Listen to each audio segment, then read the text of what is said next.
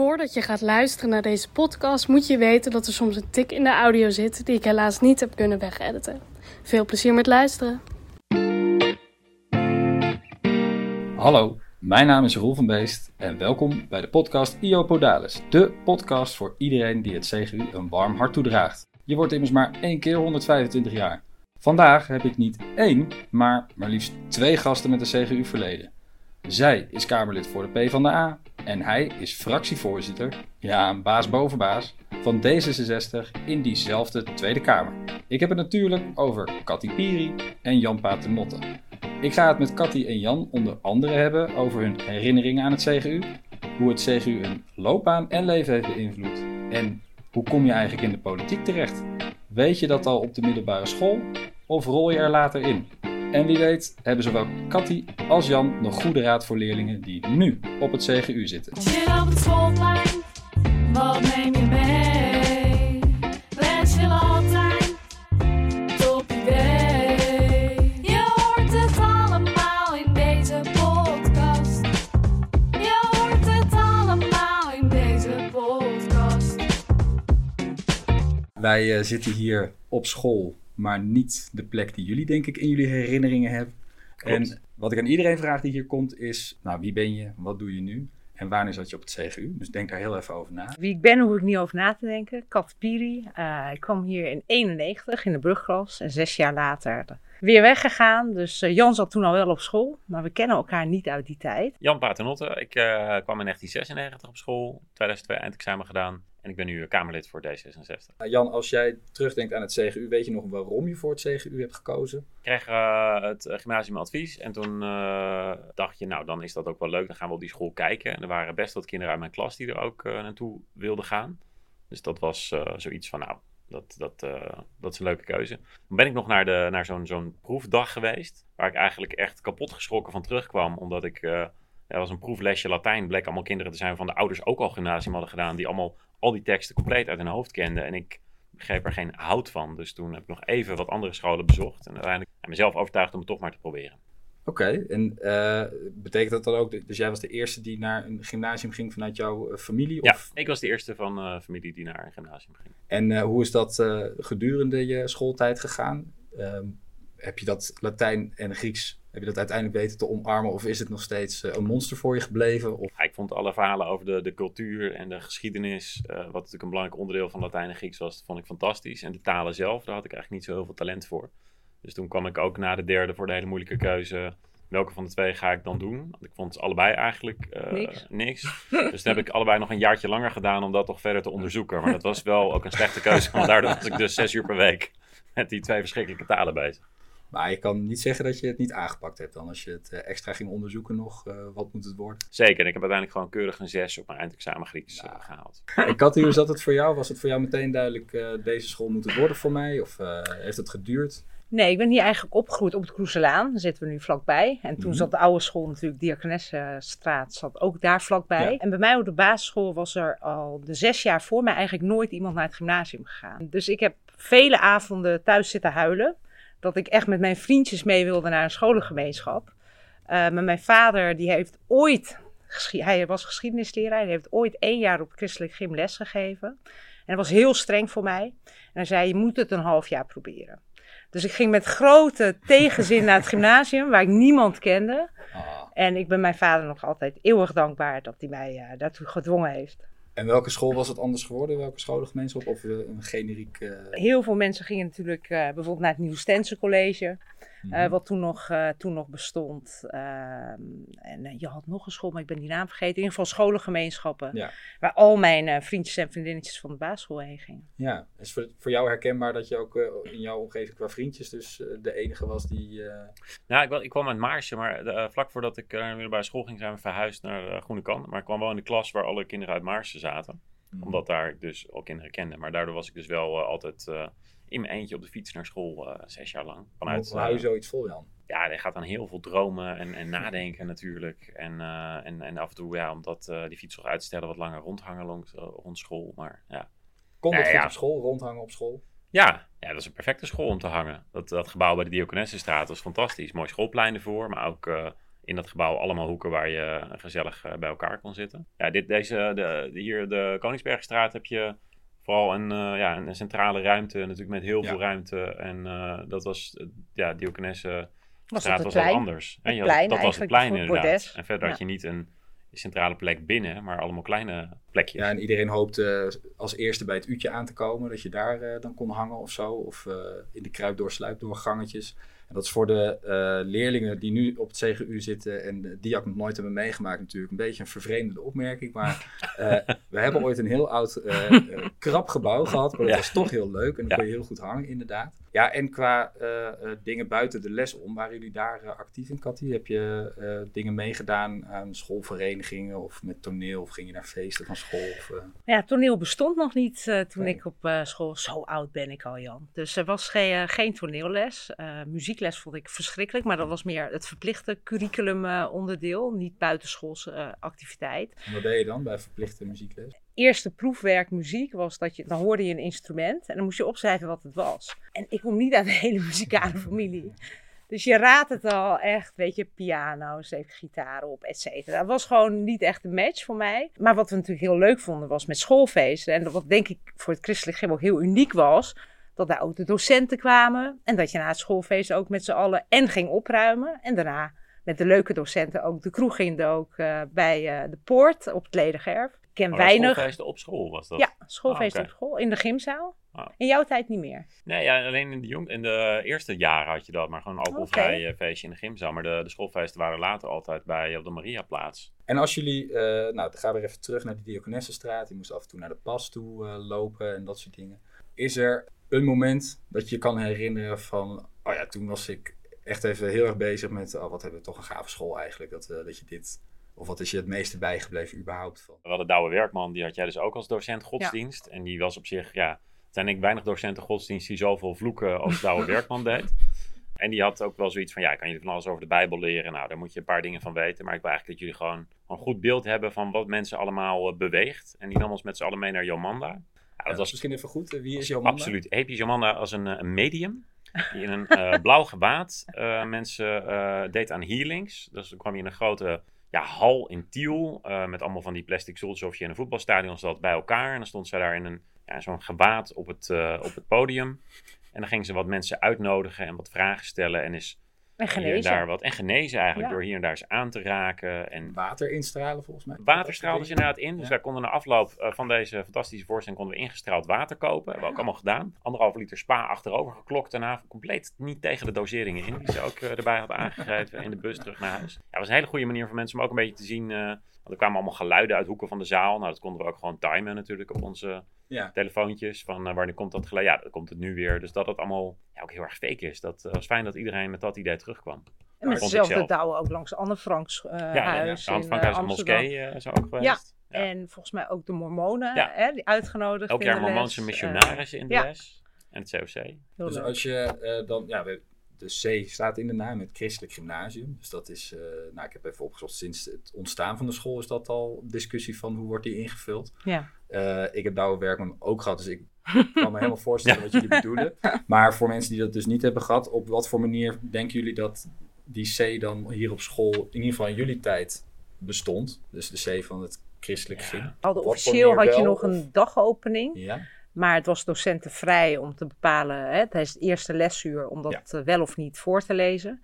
En ik had eigenlijk maar één docent eh, die dat deed. Eh, dat was een wiskundedocent, Lucie. Ja. Ik ben haar achternaam vergeten. Lucie Struis. Ja. ja. Zij was, eh, zij was de enige volgens mij eh, die, eh, die dat in die tijd deed. Dus een hele kleine C. Maar ik, ik kwam van een basisschool waar we elke ochtend een half uur lang liedjes uit het liedboek zongen. En ja, ook aan, aan kerst en alle christelijke feesten heel veel aandacht werd besteed. En de middelbare school was ja, ja, een weekopening. Maar daarna verder de hele week kwam God niet zo vaak voorbij. of misschien verschillende manieren om te kijken naar God. Ik weet wel dat Douwe altijd zei dat alleen God een 10 kon hebben. Dus Ja, ik geef je nooit een tien, want die is voor God. Precies, die Ja. is van God. Ja. ook. En als ik zeg, wie was je favoriete docent? Of wat was je favoriete vak? Wat zeg jij dan? Nou, mijn favoriete docent was Sandra Moren. En eh, nog steeds contact mee. Was mijn eh, mentrix toen ik in de eerste en de brugklas kwam.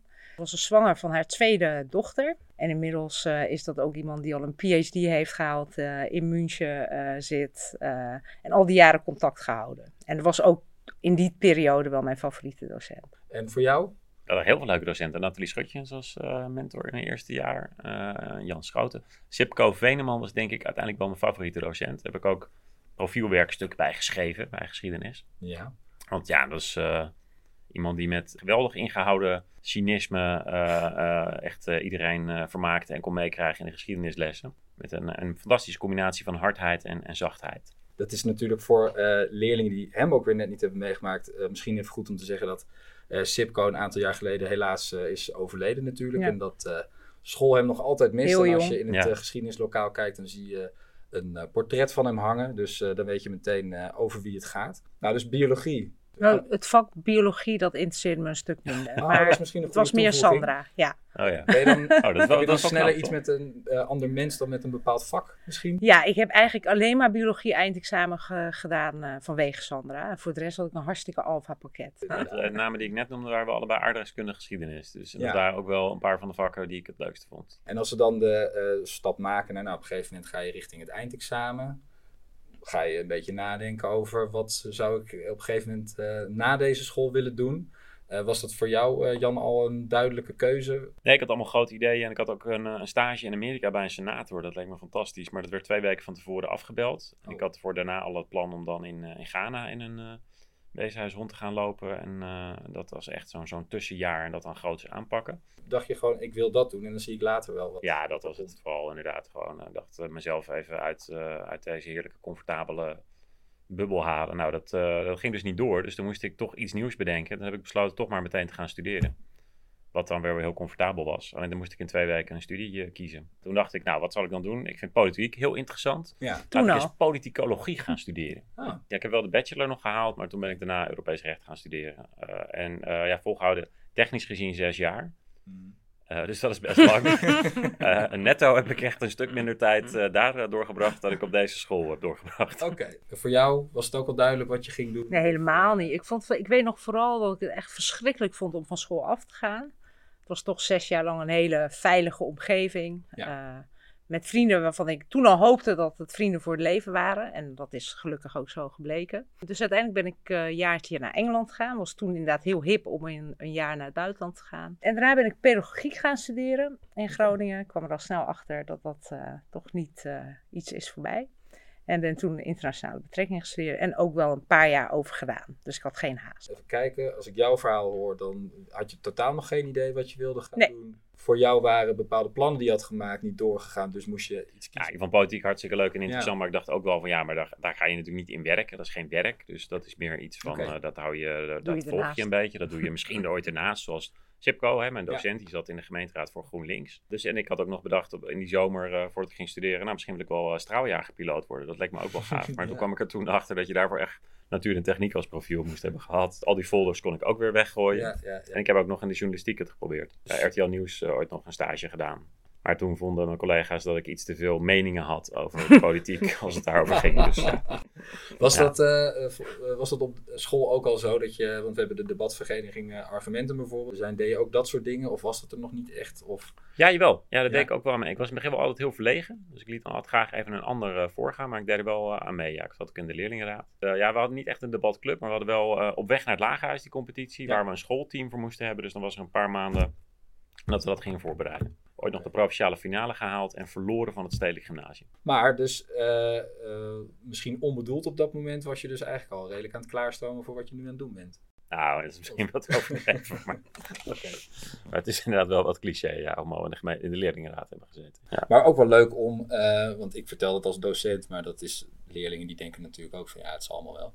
Maar eh oud-leerlingen die dan echt ook op tv komen af en toe, die dan zeggen van nou ja, ik was eh, een verlegen jongen en eh, nu, nu moet je dus af en toe voor de camera een verhaal houden. Of hebben mensen ingewikkelde vragen en soms zijn dat de mensen die nu pal naast je zitten. Dat zou zomaar eens kunnen gebeuren natuurlijk. Dat je daar dus ook gewoon in kan ontwikkelen en dat Zeker. nu nog niet af bent. En dat verlegen zijn niet per se je basiseigenschap is die je altijd hebt, maar dat je daar ook mee kan werken. Nou, waar het school er ook bij kan helpen. hè. We zitten hier dus in het hok van Misha eh, van Baaien. Dus die, eh, nou, Ja. die was volgens mij net begonnen toen ik eh, begon. En daar hebben meerdere leerlingen uit mijn jaar, Jan Paul Buis, Louise Korthals en ook anderen, die zijn, zaten in zijn toneelgroep. En die zijn later of bekend cabaretier geworden, zoals Louise. Of Ja.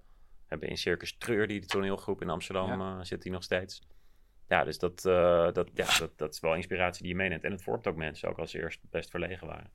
Ben jij er wel eens, eh, bewust mee bezig van, eh, hey, dit heb ik volgens mij ergens vandaan, dat zou zomaar eens van het CGU geweest kunnen zijn, dat er zo'n... Nou, ik was eigenlijk helemaal niet met politiek bezig. Nee. Pas veel later. Is ook te merken, hè, Jan? Maar ik was ook niet, maar ik was ook niet zo verlegen. Ik bedoel, dat, dat had ik eigenlijk al. op deze school, ja, ik denk dat docenten of oud-leerlingen zich mij niet herinneren als een eh, verlegen meisje. Eh, maar politiek kwam eigenlijk pas veel, veel later. Eh, ja, wat ik hier heel prettig vond op school was, was toch gewoon die vertrouwde omgeving. Hè? Sommigen noemen het dan, je kunt het ook negatief framen, een bubbel.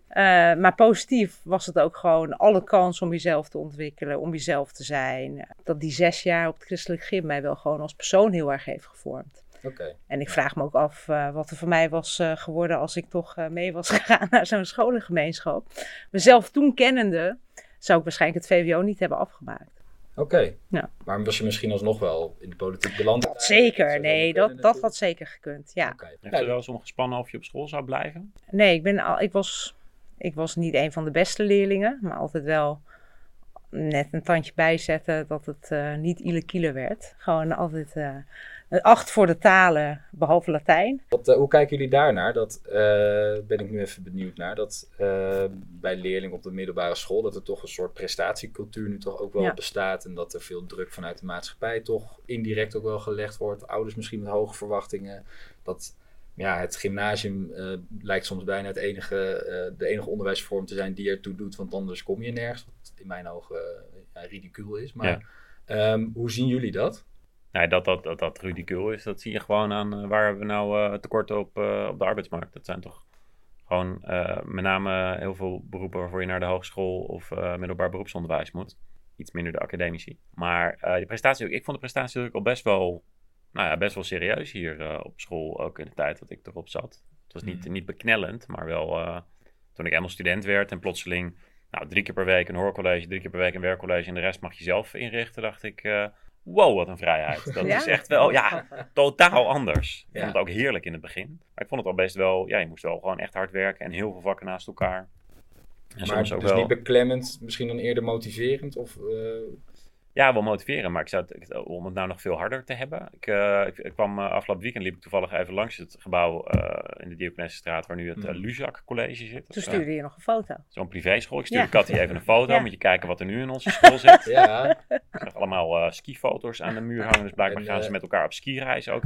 Maar die moeten dus twee leerjaren in één doen. Dan denk ik, Mm. nou ja, dan moet je er wel echt heel veel in rammen. Heb je dan nog wel tijd om ook gewoon, eh, gewoon puber te zijn? Maar Ja. wat je wel zag, in mijn tijd kan ik me gewoon niet herinneren dat leerlingen naar eh, bijscholing gingen. Hè? Ik bedoel, wat, wat je tegenwoordig hoort, is dat het zo'n beetje standaard is. Dat iedereen nog na, na school naar bijlessen Maar bijles gaat. Latijn, dan zat ik meteen in de tweede week ongeveer al, eh, Ja? al in. Ja, met. Joop. Ja, ik, ik kan me dat gewoon niet meer zo herinneren. Wel de prestatie van vanuit ouders. Hè. Ik had daar zelf dan geen last van.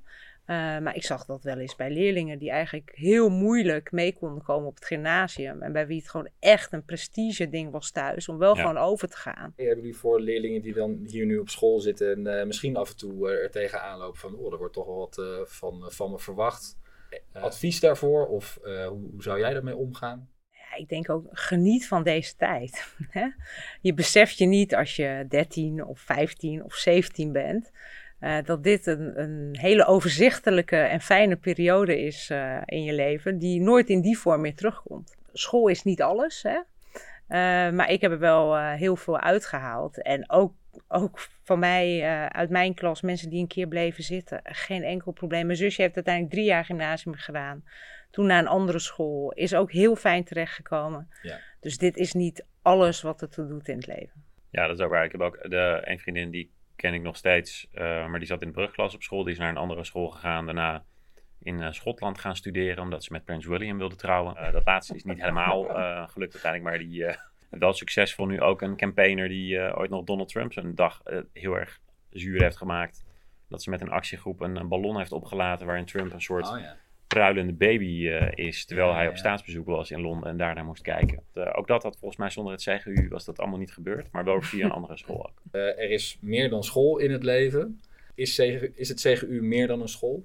Ja, Ja, wat, wat ik gewoon heel bijzonder vond, was dat, eh, dat hoorde je van heel veel vriendjes op andere scholen, dat daar ja, een hiërarchie met de docenten, eh, ja, toch ook wel, dat er heel veel leerlingen zijn, dat het ook gewoon heel massaal is, dat je heel veel anderen niet kent. En die school heeft iets, is niet klein, maar wel iets knus natuurlijk, waar die docenten je ja, half als vriend eh, eh, kunt zien. En waar iedereen het leuk vindt als je, als je iets unieks hebt, wat anderen niet hebben. En wat dan, waar ook alle ruimte is om dat gewoon daarmee te doen wat je wil. Eens, ik denk die losse omgang tussen eh, leerlingen en docenten, dat is wel Mhm. iets heel unieks, denk ik, voor het christelijk gym. Ja, zo'n man van 60 dan Joop noemen. Dat Ja, moet ik ook echt gaan precies. wennen. Ja. Ja, Joop! ja. Maar ook, ik weet, als ik nu wel eens mensen vertel, kijk, rond, rond kerst, dan zijn natuurlijk alle oud-leerlingen, kijk, iedereen is over het land, of misschien soms, sommige mensen zitten in het buitenland, Ja. maar met kerst komen ze terug. En haar ouders zitten vaak nog in Utrecht of in de buurt. Dus wij hebben gewoon elke, elk jaar rond kerst nog steeds met de vriendengroep van Oh. CGU, eh, dat we elkaar zien. En dan vertel je dat wel eens aan collega's. Hè? Nog steeds mensen van de middelbare school, school. Dat ligt niet alleen aan de mensen. Dat is ook de manier waarop die school gewoon echt gewoon een hele fijne gemeenschap was. Ik heb elk jaar in de Oude Muntkelder gaan we nog één keer pannenkoeken eten. Dat ook, eh, moet iemand ook invliegen, dus, eh, of in treinen, vanuit Londen inmiddels geloof ik. Dus Maar- jullie hebben dat ook. eh, Ja. Nou, dus dat is mooi voor leerlingen die nu luisteren. Kijk goed om je heen wie er om je heen zit. Want het zou zomaar eens kunnen zijn dat je dan nog 20, 30 jaar rond de kerst nog steeds om je heen hebt zitten. Maar dat is toch ook wel weer een heel positief punt Ja. van ons mooie CGU. Eh, ik dank jullie hartelijk voor eh, dit gesprek. Dit was IO Podales, de podcast voor iedereen die het CGU een warm hart toedraagt. Krijg je geen genoeg van Cathy en Jan en wil je ze graag vaker aan het werk zien? Volg het politieke nieuws. Ik ben hard bezig om nog een alumnus te vinden met een inspirerend verhaal. Voor de podcast, heb jij nog een goede suggestie? Mail mij gerust r.van.beest.cgu.nl En wie weet kunnen we dan een heel mooie podcast maken dankzij jouw input. Ik merk het vanzelf. Bedankt voor het luisteren. Tot de volgende.